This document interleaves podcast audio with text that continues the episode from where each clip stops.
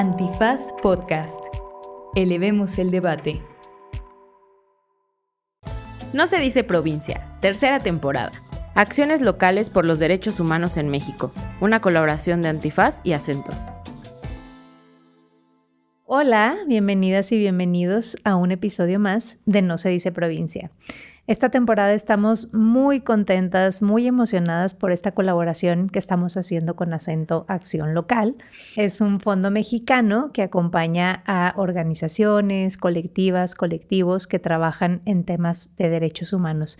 Y en lo personal eh, es un proyecto que me encanta y que quienes escuchan este podcast saben que resuena con lo que hablamos aquí, que es hablar del trabajo que se hace en los estados en favor de la justicia social, de muchos temas que están... Em, luchando en los estados, pero sobre todo creo que en esta temporada vamos a tener oportunidad de que las personas invitadas nos compartan incluso desde sus comunidades, de, rincones que a veces a lo mejor o lugares que ni siquiera nos imaginamos y conocemos y de temáticas que también les sorprenderán la creatividad y, los temas tan específicos que trabajan estos grupos. Entonces, bueno, en Antifaz nos sentimos muy honradas, estamos de fiesta con esta colaboración. Y precisamente eh, en este episodio vamos a hablar de un tema muy interesante porque son casi que tres temas en uno, ¿no? Es el tema de las mujeres indígenas organizadas, ¿no? Entonces ya de por sí en este país ser mujer tiene implicaciones, ser indígena tiene implicaciones y organizarse tiene todas las implicaciones que nos podamos imaginar y el día de hoy las invitadas que nos acompañan trabajan en esos tres temas. Entonces estoy muy feliz de recibir aquí en la cabina a Sil Hernández de Saquil Nichim Ansetic. Ella viene de Chiapas. Bienvenida, Sil. Gracias. Qué alegría tenerte por acá. Y también a Nelsi Cuchay de la Red de Casas de la Mujer Indígena y Afromexicana. Ella viene de Yucatán, aunque es una red que está en todo el país. Eh, muy bienvenida seas, Nelsi. Muchas gracias. Pues muchas gracias a este espacio, a este episodio. Muchísimas gracias. Qué padre. Bueno, pues eh, empezamos este episodio con sus historias personales, ¿no? Yo quisiera que me cuenten de ustedes, de dónde vienen, cuál fue ese momento en su vida en que la llevó a trabajar o la experiencia que viven el día de hoy. En otro episodio nos platicaban que el trabajo no es trabajo, sino es como un modo de vida. Eh, y entonces primero quisiera que me contaran esa experiencia personal, esa historia personal, y luego ya vamos a hablar de sus colectivos y organizaciones. ¿Quieres empezar, Silvia? Te volteé a ver. Ah, ok, Gaby, este, pues de nuevo agradecerte, ¿no? Por el espacio. Y este, me siento emocionada también por estar aquí, poder compartir un poquito de lo de lo mucho creo que hacemos y que no vemos a veces. Eh, bueno, mi nombre es Silvia Hernández, vengo de la organización Sakil Setik AC, que bueno, nos encontramos en, interviniendo en el estado de Chiapas, en la región Altos, Celtal Tzotzil.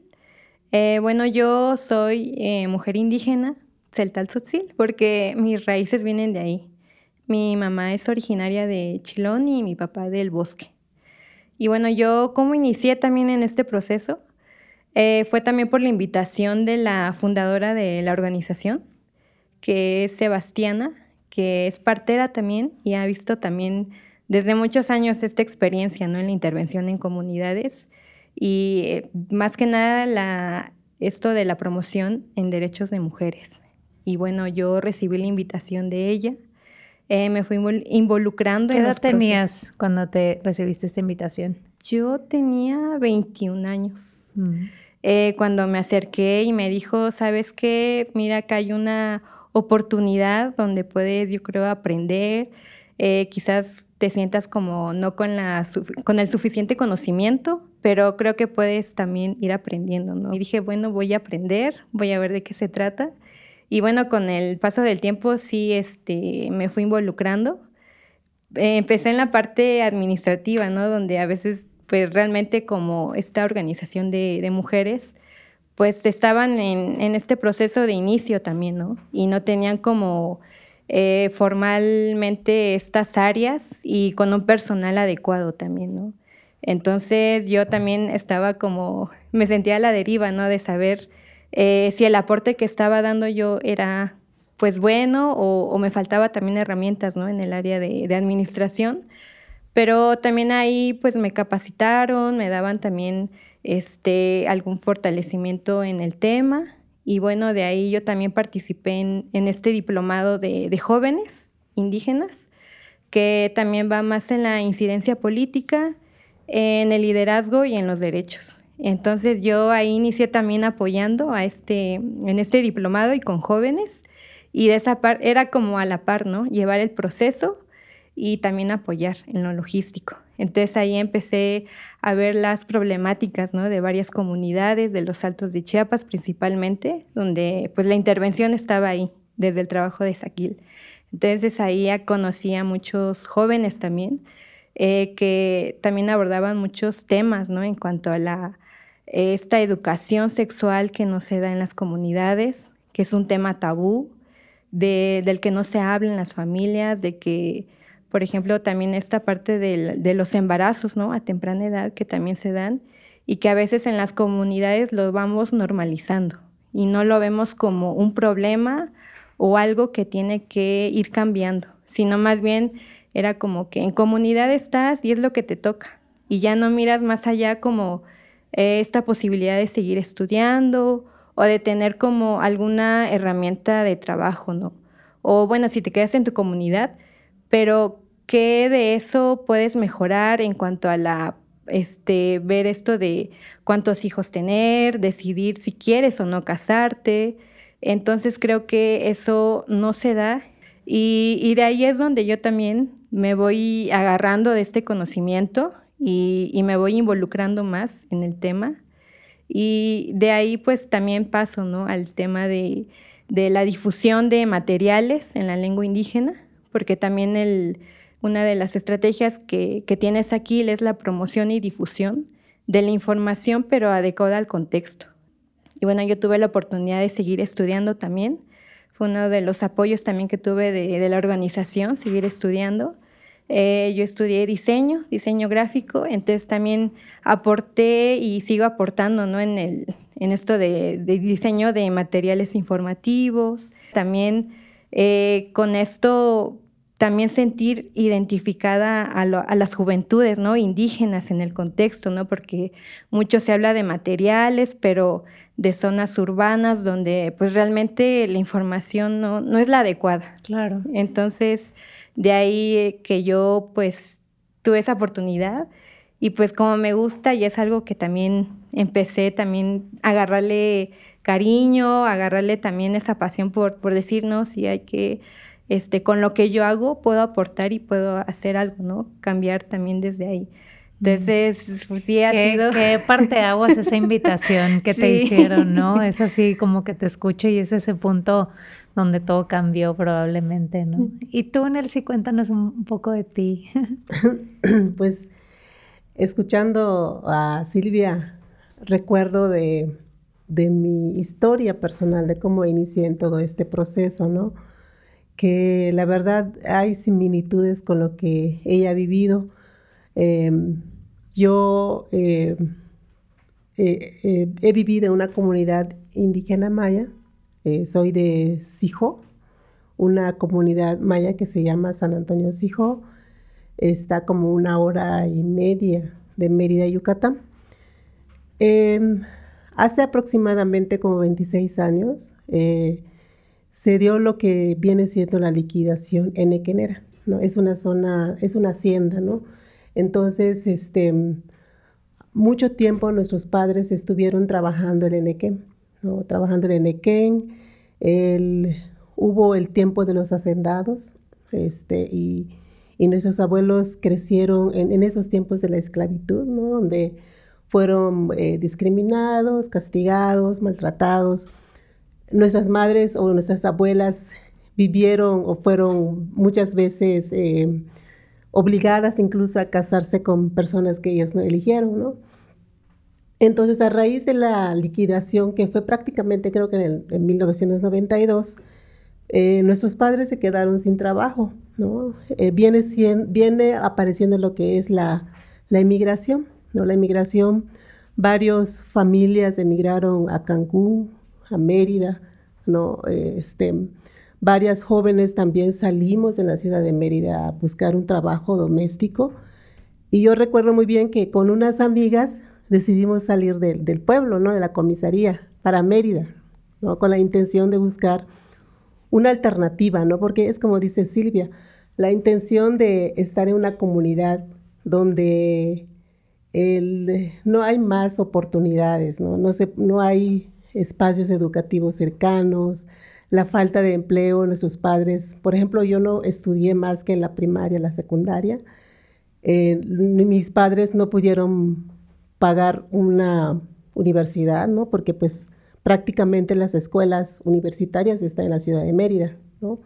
Entonces, este, toda esta historia eh, em, nos hizo como salirnos de la ciudad, de, nuestra comunidad, experimentando como otras este, alternativas, otros trabajos, ¿no? Creo que una de las, no sé si fue como una de las ventajas o fue como una bendición del universo, pero recuerdo muy bien que, conocíamos a unas personas de, una organización que se llama em, Investigación y Educación Popular Autogestiva AC, que es una organización que trabaja lo que es la defensa de los derechos de los niños, ¿no? Entonces de ahí nosotros a raíz de eso eh, identificamos que posiblemente esas personas nos pueden ayudar en Mérida, ¿no? Para contactar, no sé, una maquiladora, no sé qué sé yo, ¿no? Pero em, como que a raíz de haber contactado a esas personas, ellos nos dan la oportunidad de hacer un trabajo diferente, porque antes yo había estado en, un grupo de teatro comunitario y se hablaba de los problemas, de varios temas. Entonces, en el 97 fue, fue cuando creamos una organización de mujeres allí en mi comunidad que se llamaba Humuch Tancanikushtal, ¿no? que en maya, eh, que en español quiere decir juntas aprendiendo a vivir. ¿no? Entonces, estuvimos trabajando en primeros años el tema de los derechos de la infancia y también un poquito como trabajando nuestra identidad, ¿no? Así como, como reflexionando en relación a lo que nosotros queríamos hacer, ¿no? Porque pues obviamente en una comunidad lejana donde no existen oportunidades, pues prácticamente es una mujer crece, se casa, tiene hijos y hasta ahí llegó, ¿no? Y nosotros queríamos de que no, de que puede haber otras maneras de vivir, ¿no? Aunque no estemos o, que no hayamos estudiado, pero había otras maneras de vivir, ¿no? Entonces, a raíz de eso, fomentamos la organización y en el 2008 eh, creamos lo que es nuestra organización como ACE, que es el Centro Alternativo para el Desarrollo Integral Indígena, ¿no? con otras compañeras que también son maya hablantes, vivimos todas en la comunidad de Sijó. Y en el 2009, cuando nosotras eh, nos enteramos de que se está como impulsando un modelo de casas de la mujer indígena, participamos en ese modelo, ¿no? Porque lo que decían es que uno de los requisitos es que la organización que, que asuma o que haga la propuesta de ese modelo tenga como las herramientas y las experiencias para impulsarlo, ¿no? Entonces nosotros veíamos que teníamos como esa historia, esa trayectoria como organización. Y fue ahí donde nosotros impulsamos, ganamos el, proyecto. Y en el 2012 fue cuando creamos lo que es la Red Nacional de Casas de la Mujer Indígena, ¿no? Eh, en el 2012, pues apenas como varias, eh, eh, como cuestiones de actividades muy específicas, muy concretas. Sentíamos que no funcionó mucho en el sentido de que pues no buscamos cómo articular esas actividades, aparte como somos varias casas de la mujer, entonces obviamente eso hacía que, que nos costara un poquito de trabajo, ¿no? Pero durante la, en el 2019 más o menos fue cuando nosotras nos unificamos más, ¿no? Con, la, con la, lo que vivimos con la pandemia, Em, fue cuando la Red Nacional de Camis tomamos como una fuerza porque había como muchas problemáticas que estábamos enfrentando en ese momento, ¿no? Y aparte también como red no, no habíamos tenido como los espacios también para hablar de la red o para, para impulsar como eh, que se vea, hacer visible las actividades, ¿no? Entonces, como que es toda una trayectoria, pero que, que esto me ha permitido a mí como, como mirar el, como los resultados y los aprendizajes también. Y que esta parte de representar actualmente la red, pues es como un reto, ¿no? Porque pues está a nivel nacional y es también otra etapa. Me imagino, y ahorita vamos a hablar de las implicaciones, pero justo me quedo pensando que luego es difícil separar la historia personal del, del trabajo, ¿no? De lo colectivo eh, pero qué bonito que luego también es la vida misma que te va llevando a, diferentes formas de organización y quizá también, como dices tú, con aprendizajes distintos irá cambiando hasta tu propia perspectiva del trabajo, ¿no? Ya nos compartirán más. Y pues ahora sí pedirte, Silvia, si nos cuentas un poquito más de Sakil Nichimansetik. Ah, ya me andaba, ya me andaba ahí patinando tanto que lo practiqué. Dinos qué, qué significa, eh, me, me interesa eso para quienes nos escuchan. Y luego ya hablaste un poco de la problemática que atienden, ¿no? Creo que esta falta de información de temas en educación sexual, reproductiva, etcétera, creo que es una problemática en el país, ¿no? Pero ya nos hablarás también de las particularidades, ¿no? De, de la zona en la que tú vives y de las acciones que hace la organización. ¿Qué significa primero? Ah, sí, el nombre está en las dos lenguas originarias de la región Altos, Celtal Tzotzil, que significa mujeres de las flores blancas. Mm. Eh, bueno, sí, en, cuanto al, como esta historia, ¿no? De, la organización, pues sí, yo, yo entré en 2012, ¿no? Pero ya venía caminando desde 2007, que se constituyó, y fue este, eh, con un grupo de mujeres que fueron parteras indígenas de diferentes localidades eh, esto también, bueno, que ya mencioné que una de las fundadoras es Sebastiana y también hay otra que sigue también con nosotras que es Marta, que también es cofundadora. Y bueno, que ellas vieron desde esta necesidad, ¿no? De, de precisamente hablar sobre los derechos de, de las mujeres indígenas y también esta atención adecuada a la salud, que muy pocas, o que sigue, ¿no? Dándose esta, esta mala atención de salud en las comunidades. Entonces, bueno, la organización surge en eso en el 2007 y bueno, entramos, este, se entra con esta dinámica ¿no? de dignificar los derechos de las mujeres. Eh, se inicia también con un proceso de, eh, en el tema de la salud materna.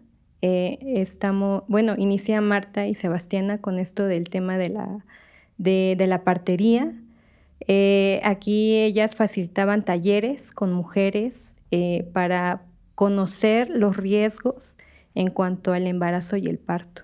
Entonces ahí inicia ¿no? como este proceso y posterior a ello pues eh, de, de, esta, de la fecha de 2007 a 2010, digamos que es un periodo de, que está activo aquí, ¿no?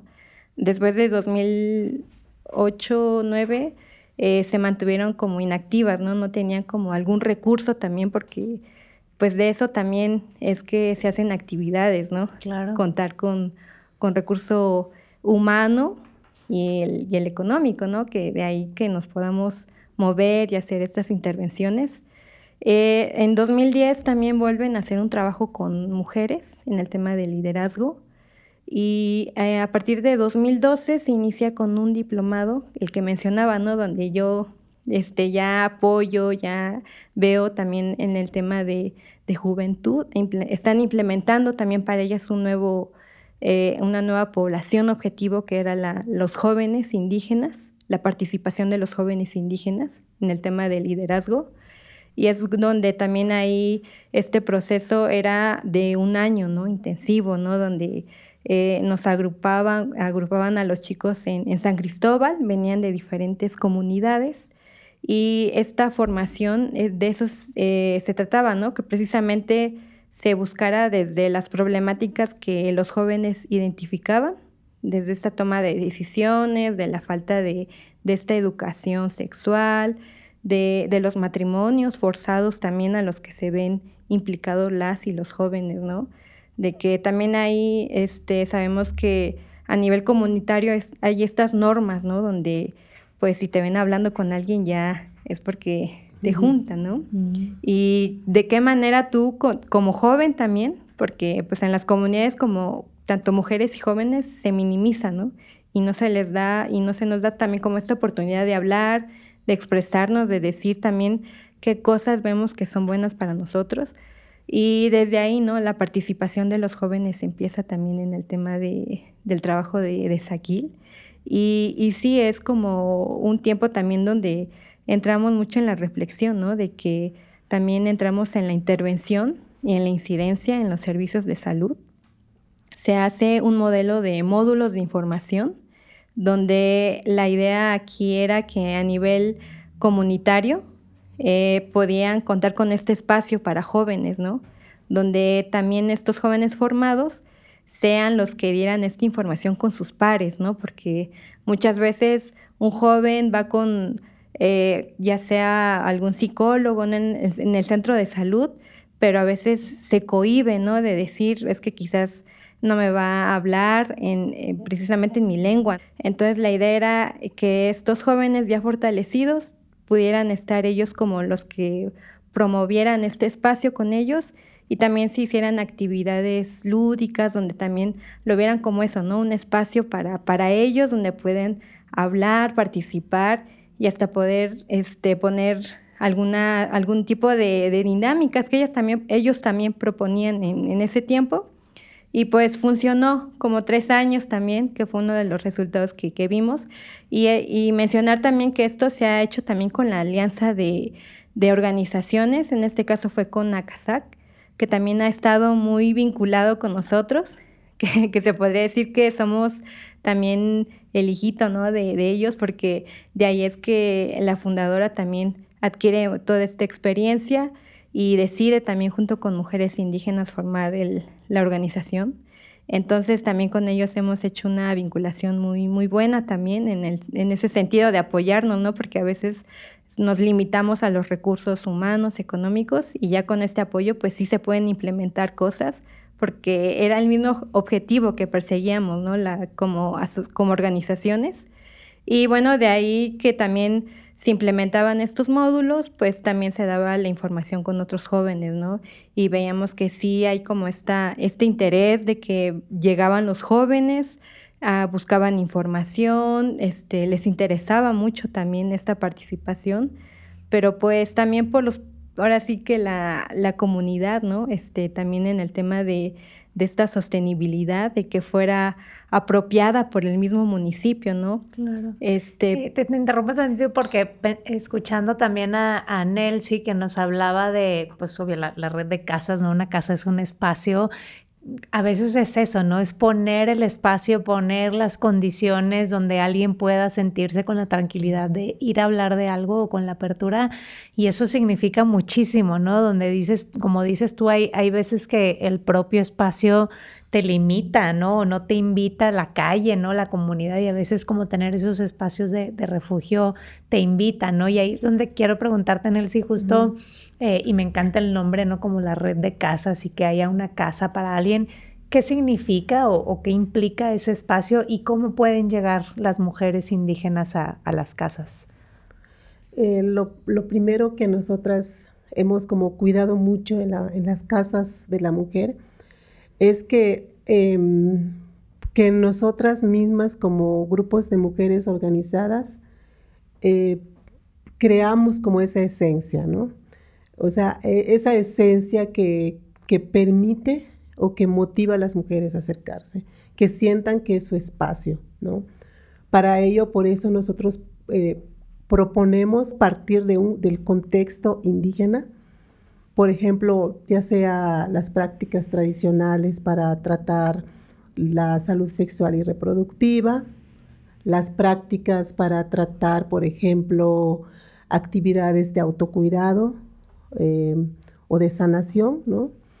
Y, las formas de cómo hacemos el acompañamiento a las mujeres en el tema de violencia, ¿no? Que tiene que ver con que el hecho de que nosotros seamos mujeres indígenas, que vivimos directamente en las comunidades, sentimos lo que las mujeres sienten, ¿no? Sentimos que, que hay como esa empatía, hay este, esta parte de me pongo en los zapatos, ¿no? Porque en, la mayoría o en su totalidad hemos vivido también situaciones de violencia, ¿no?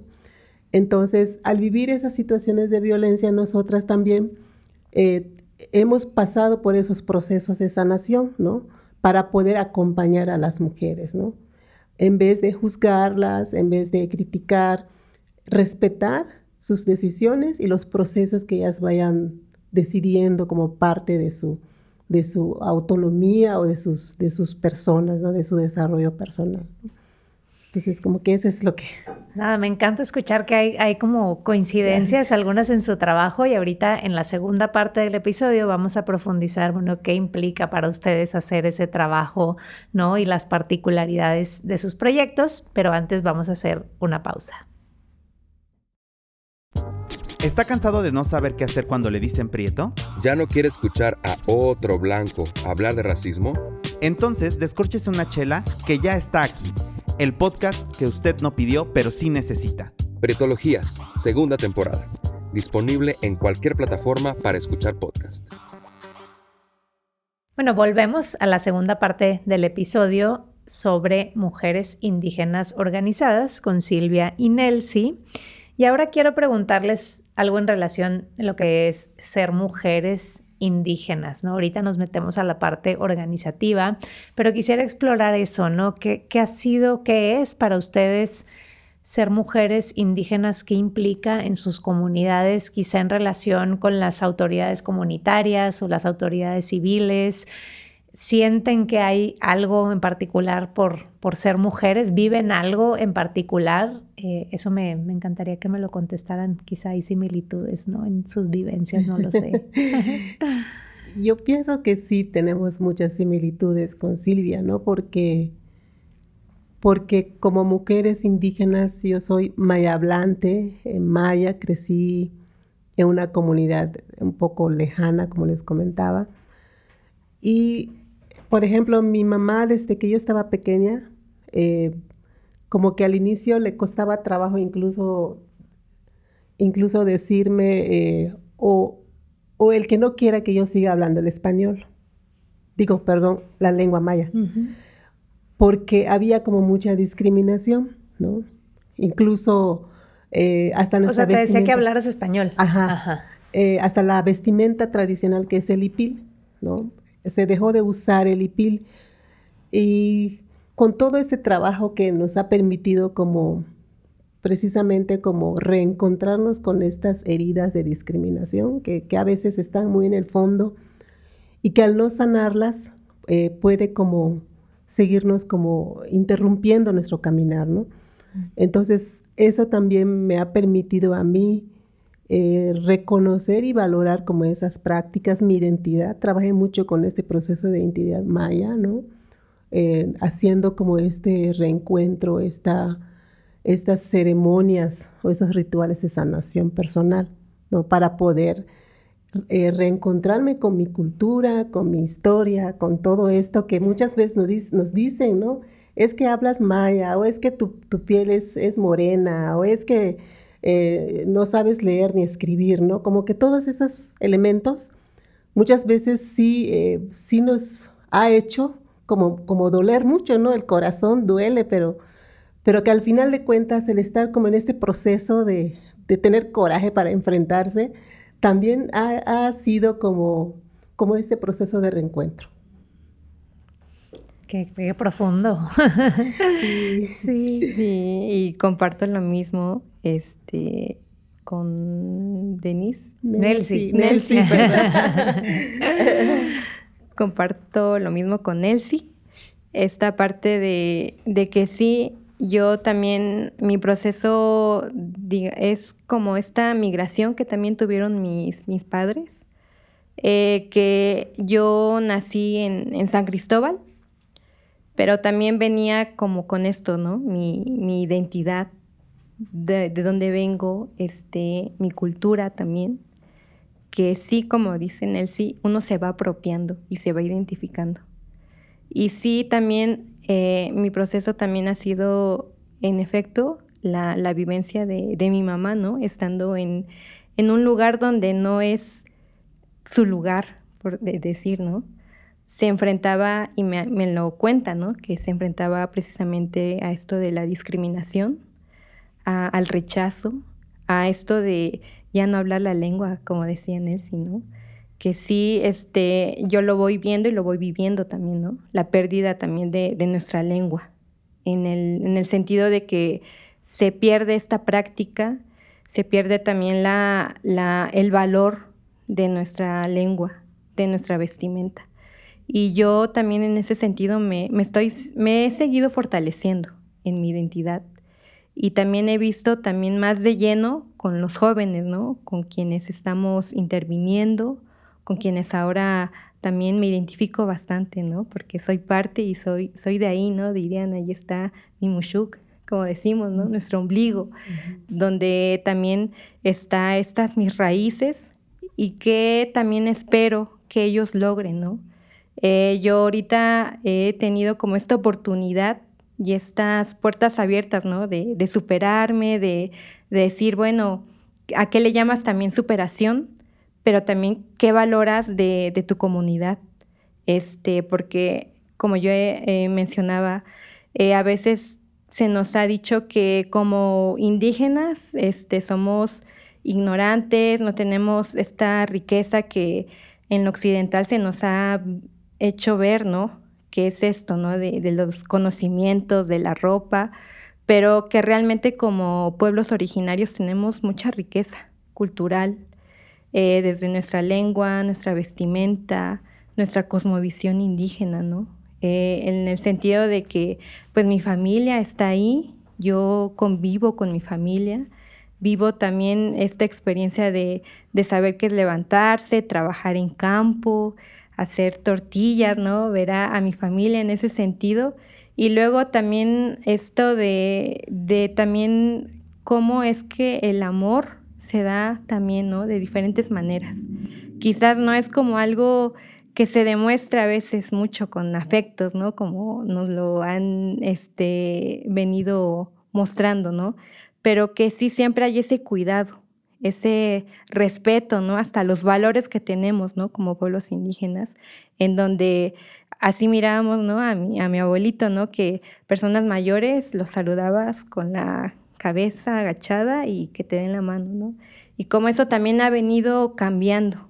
Ahora ya, ya no hay como este respeto, estos valores y luego volver también a, a darle la importancia y el valor, creo que también ahí me ha movido bastante, mm. porque sí, vivir en otro contexto también de, discriminación, como lo que decía Nelsie, ¿no? Es una parte que siempre hemos vivido, creo, y que compartimos esa lucha para, para seguir, ¿no? Y creo que esperamos que otras generaciones pues no pasen por lo mismo y al contrario se sientan muy orgullosas de quiénes son, mm. de dónde vienen y que más que nada ver y aprovechar toda esta riqueza que hay en, las, en nuestras comunidades.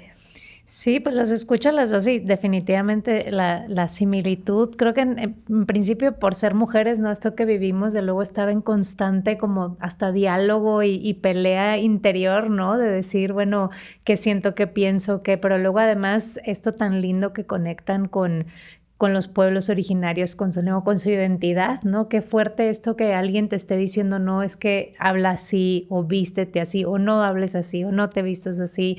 Debe ser toda una implicación como ustedes lo cuentan, primero a nivel personal y luego cómo compartirlo con la gente con la que trabajan, con los jóvenes, con otras mujeres. Y en ese sentido, ahora sí me gustaría preguntarles o que nos cuenten un poquito sobre la parte de organizarse con otras mujeres o en su propia comunidad, ¿no? Con los jóvenes, ¿qué retos hay, ¿no? O sea, porque bueno, hay una parte como muy linda, ¿no? Muy, creo que es como muy nata para, para ustedes, quizá para sus comunidades, pero supongo que también hay algunos retos, ¿no? Que implica el, organizarse, una red nacional, ni me lo imagino, ¿no? Como eh, hasta quizá en términos de movilidad o de comunicación, qué sé yo, ¿no? No, no no quiero poner palabras en tu boca, Nelson, pero ¿qué, qué retos, qué retos hay? Sí, es que sí es complicado, o sea, la red nacional ha sido una respuesta de todas las, las CAMIS como importante, porque la unidad este, puede ser fortaleza, ¿no? Sin embargo, también sabemos nuestras limitantes, ¿no? Porque estas casas que estamos ubicados en varios estados de la República es un poco complicado, ¿no? Eh, unificarnos. Nos ha servido mucho este, la, las redes sociales, ¿no? Las reuniones virtuales en, en, Zoom, en, en, esos en esas redes. Cosas buenas que dejó la pandemia, ¿no? Esas, herramientas. Ajá. Y, de, esas, de esas herramientas, pues hemos como, nos hemos, hemos aprendido incluso, ¿no? Porque pues no lo habíamos utilizado anteriormente, ¿no? Entonces, este, nuestros retos es, es precisamente eh, fortalecer nuestro, nuestro proceso organizativo, ¿no? De cómo, de cómo trabajar, de tener una planeación estratégica, incluso de quizás de, identificar un espacio, porque no tenemos un espacio físico establecido, ¿no? Pero sin embargo, estamos conscientes de que, de que la reconstrucción debe, debe de ser eh, quizás pausado, pero también con, con claridad, ¿no? O sea, que entre todas sepamos hacia dónde vamos, qué queremos lograr con la red, para qué queremos caminar como red, ¿no? Entonces, para nosotros es muy importante primero tener claro eso, ese caminar, ¿no? Para después de allí ir como definiendo a largo plazo, a mediano plazo qué queremos, ¿no? sabemos que una de las cosas que, que sí es importante es fortalecer nuestros liderazgos, ¿no? De todas las cambios allí están los retos de que necesitamos fortalecer los liderazgos, necesitamos hacer como esta, esta ah, como ir pasando, como decía este, Silvia, ¿no? Los jóvenes, el papel de los jóvenes. Entonces también los jóvenes necesitamos que ellos se integren, que ellos, que ellas más bien eh, se formen, ¿no? Porque hay varias camis que también eh, han tenido todo un proyecto, un proceso, una trayectoria larga y también hay, también hay integrantes que se han retirado, que también que se hay mujeres muy mayores que también que son parteras, pero que también se han cansado, ¿no? Entonces también estamos conscientes de que tenemos que hacer esa formación de los nuevos liderazgos, ¿no? Porque para garantizar de que esto se continúe y no depender solamente de un de un proyecto o de un programa gubernamental que, que impulsa un financiamiento, sino que tenemos que sembrar las bases en nuestras comunidades. Mm, las organizaciones son personas al final del día, ¿no? Y como dices tú, garantizar esa continuidad, pues tiene que ver con eso. Sí, eh, sí qué, grandes retos, ¿no? Eh, no sé, eh, Silvia, ¿tú cómo lo vives? ¿Qué retos viven ustedes? Sí, bueno, igual comparto lo mismo que Nelsie en esto de que sí, el, este movimiento, ¿no? De, mujeres, la integración, pues sí, es como bien decía, ¿no? Que se tiene mucho esta mirada, ¿no? Este eh, objetivo que como mujeres queremos, ¿no? Eh, alzar la voz, decir aquí estoy, porque sí, sigue prevaleciendo la, la falta de, de opinión de mujeres en las comunidades de, ser tomadas en cuenta y así es como hemos visto también el proceso de, mujeres, ¿no? Que hemos tenido aquí también en esta parte, en donde también han normalizado, ¿no? La, falta de, esta participación.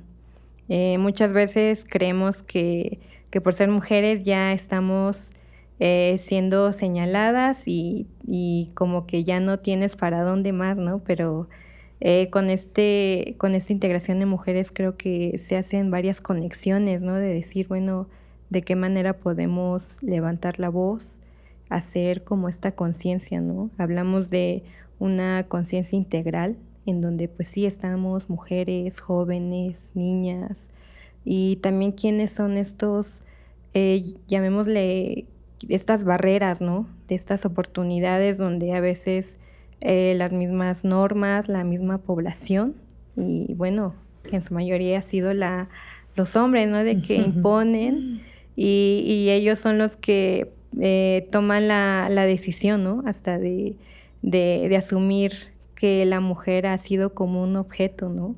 Eh, hablábamos mucho de esto de de ser que, que decidamos, ¿no? Con nuestro cuerpo también, esta parte importante para nosotras como mujeres, eh, lo que hablaba Nelsi, ¿no? El liderazgo. Sí, también en, en Saquil vemos eso, ¿no? De que las mujeres tienen, tenemos que tener este liderazgo de saber para, porque sabemos para dónde, pero muy pocas veces se, se nos da esta oportunidad de poder alzar la voz y de decir con nuestras palabras, ¿no? Porque muchas veces es eso, ¿no? Este, son mis palabras, pero y así las digo y es lo que siento, mi sentir. Y como decimos, eh, nosotros como mujeres indígenas, pues más sale del corazón, ¿no? Eh, a veces no, no es como tan repensado, ¿no? Sino más bien lo que es mi sentir. Entonces desde ahí este eh, se ve precisamente y lo que se quiere precisamente es este liderazgo de mujeres donde se ven participando y sean ellas quienes exijan y decidan ¿no? en sus comunidades. Una, algo que dijiste tú, Nelly, que me encanta, que creo que es algo como muy característico de las mujeres, creo yo, es esta búsqueda de la claridad, ¿no? De decir, oye, bueno, pongamos los acuerdos claros, las reglas claras, ¿no? Y, y, eso creo que lo que hacen ustedes de tejer fino al final del día, ¿no? Con, con los espacios en los que trabajan, con las comunidades, como eso que decíamos hace rato, ¿no? A veces es solamente hasta poner las condiciones, que ya es muchísimo, ¿no? Cómo te presentas tú con otras mujeres para que les inspires confianza, o jóvenes entre jóvenes, ¿no? Que es, es tejer muy fino y es un trabajo creo que muy arduo y muy detallado, ¿no? El que, el que ustedes hacen, pero además del corazón que, que se, se, nota, ¿no? Eh, aquí no, no, las pueden ver, pero las pueden escuchar y en su voz se escucha esa paz y esa tranquilidad además de lo aguerridas que, que les toca hacer, ¿no? Pero eso es, eso es un arte muy fino, ¿no? Ser aguerrida, pero hacerlo así también como con, con paz, ¿no? Ese es, una, un balance muy fino. Eh, y oigan, yo para ir cerrando quisiera eh, preguntarles o, o pedirles que inviten a las personas que nos escuchan algo, ¿no? Puede ser relacionado con su, con su colectivo, con su red, con su organización, pero puede ser también alguien que apenas se está enterando o, se había cuestionado, ¿no? Oye, bueno, y las mujeres indígenas tienen un reto eh, adicional o no, las comunidades por el lugar en que se encuentran los pueblos originarios, o yo estoy haciendo algo, no sé, ah, nos escuchan personas que quizá es la primera vez que escuchan hablar de, este tema, o quizá ya habían escuchado, pero ahora es el momento como de repensar algunas cosas a partir de lo que escucharon. Entonces, nada, ¿a, qué les invitarían a estas personas eh, el día de hoy? Yo, yo pienso que más que pienso, siento que primero es como reconocer ese poder, ¿no? El uso del poder, porque para nosotras es importante nuestra reconocer y no perdernos de dónde venimos, ¿no? Nuestra identidad, nuestra raíz, porque de ahí está el poder, ¿no? Entonces, para que podamos nosotras iniciar algo, creer que podemos hacerlo, que tenemos la capacidad o que tenemos la fuerza, tenemos que reconocer que podemos o sea, que, que somos el motor de cualquier cambio que queramos, ¿no? Entonces, eh, yo creo que como mujeres indígenas se, es posible, se es posible la reconstrucción, se es posible lograr como que nos escuchen. Muchas veces eh, tenemos que pasar quizás por grandes obstáculos porque pues es como muy normalizado, ¿no? del desconocimiento, ¿no? De ese poder que tenemos. Pero sin embargo, tenemos que ser posible de, llevar esas voces, ¿no? Lo que decía Silvia, que nos escuchen, hacer estas incidencias, esas alianzas, ese apoyo, ¿no? Ese respaldo con otras mujeres, ¿no? Porque creer de que nosotras solas no podemos, pero podemos con todas, ¿no? Si yo tengo ese poder y lo comparto, entonces ese poder se amplía, ¿no? Y, tenemos ya fuerza para poder avanzar, hablar, caminar y proponer, ¿no? Entonces, yo siento que, de, todo lo que yo como he reconocido y que, y que eso sí es el punto principal para poder decir, doy ese paso es primero con una misma. Mm, muy pertinente tu invitación hoy en día que el poder luego se utiliza de maneras como no convenientes, ¿no? Pero como dijiste ahorita, el poder compartido y el poder para hablar de las causas que le mueven a una colectividad, creo que eso es, algo, una invitación muy pertinente para estos tiempos en nuestro país. Así es, Pati. Sí. ¿Y tú, Silvia? Eh, sí, comparto lo mismo que Sí, creo que también esta parte de, de vernos como iguales, ¿no?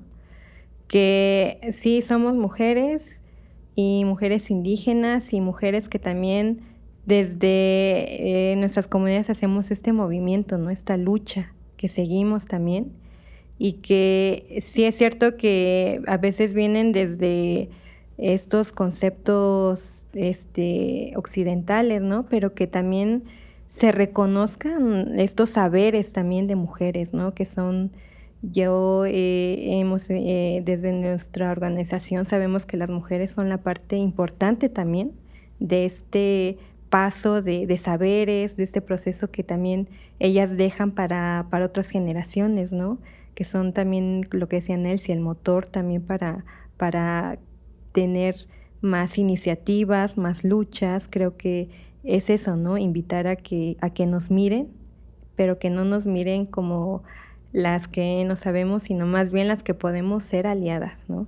Que, que somos también eh, importantes como mujeres indígenas y que tenemos mucho que, de qué seguir eh, hablando ¿no? en el tema de, los derechos de la participación y, que nos veamos así, iguales. Mm. Qué bonitas invitaciones. De verdad les, les agradezco por venir a compartir su tiempo, sus saberes, su experiencia. Creo que el trabajo que han hecho es impresionante, ¿no? Y muy arduo. Y, me encanta escuchar esas historias personales que son como muy, muy particulares, una invitación, ¿no? Una experiencia personal, la migración em, y, estas luchas también, o no sé si luchas, pero como un, tema constante de la identidad, ¿no? que, que creo que a veces otras personas no nos cuestionamos o no lo cuestionamos distinto y creo que este cierre que dices tú, Silvia, de, mirarnos como, como iguales, ¿no? Y a los ojos y decir, tú sabes unas cosas y yo sé otras, pero quizás sentimos igual, ¿no? Como reconocer esos sentimientos es bien importante y, y bueno, nada, de nuevo agradecerles con quienes nos escuchan. Vamos a compartir más información, tanto de la red de casas como de Saquil, eh, para que conozcan todavía un poco más de sus, de sus proyectos si les quieren apoyar y de veras mucho, mucho agradecerles a las dos que me motiva y seguramente a quienes nos escuchan también escucharlas a ustedes. Pues muchas gracias por la invitación, por, por este espacio, a Antifaz, a Tipati, ya no se dice provincia, mm. por este espacio que es, la verdad es una gran oportunidad, ¿no? Entonces, pues mi agradecimiento y y ahí estaremos para los siguientes episodios. gracias. claro. Igual, muchas gracias Patti y equipo Antifaz. Creo que es una, un espacio donde realmente se tiene que hablar sobre estos temas, ¿no? Que muy pocas veces se da la oportunidad y agradecer, ¿no? La, esta importancia que también nos, no se, se nos reconoce, ¿no? Y que también reconocemos el trabajo que, también ustedes hacen. Muchas gracias. Muchas gracias, de verdad, de verdad, gracias por estar aquí. Me, voy con el corazón lleno, ¿no? Entonces, eh, pues eso, yo también agradecer al equipo de Acento, de Antifaz, que han hecho posible esta temporada y a quienes nos escuchan, nos vemos en el siguiente episodio de No se dice provincia. No se dice provincia, tercera temporada. Acciones locales por los derechos humanos en México, una colaboración de Antifaz y Acento.